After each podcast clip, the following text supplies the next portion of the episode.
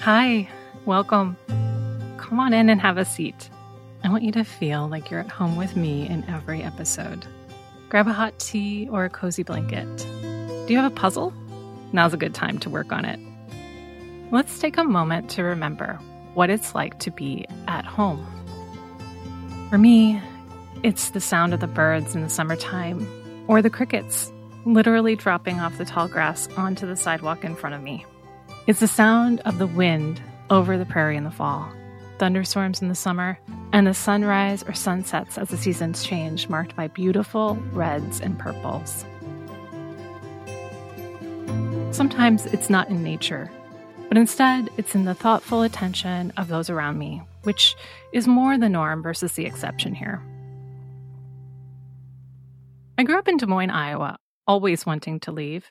And like many of my peers, I left after college to pursue opportunities in the big cities.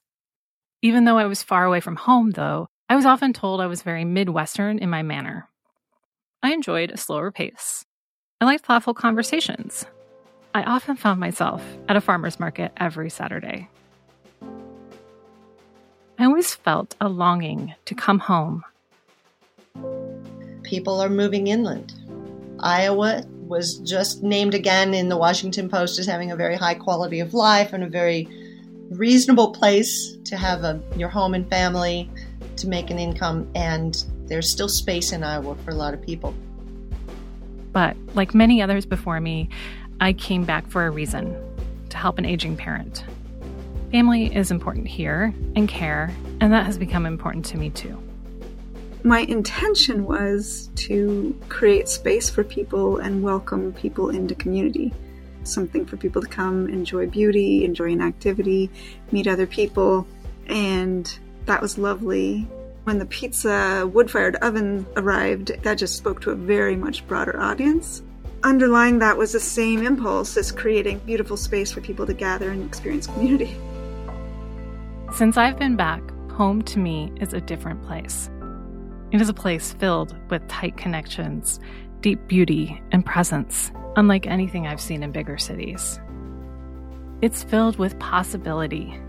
But Iowa and even Des Moines is often not seen that way. And through this podcast, I will explore the nuances and the subtle beauty that rests beyond the stereotypes. What does it mean to me to be an Iowan? Iowa, it's not a tourist destination. It's not a place with dramatic mountains or beaches, things like that, but it has a subtle beauty of its own. The people here are great and down to earth, and I love how close we are to the land in a lot of ways. I had a professor in grad school. He said something to the effect of, you know, any fool can love the mountains, but it takes a subtle mind to love the prairie. I like to think of this podcast as a love letter from me to Iowa, through which I hope to rediscover home and you're welcome to join me.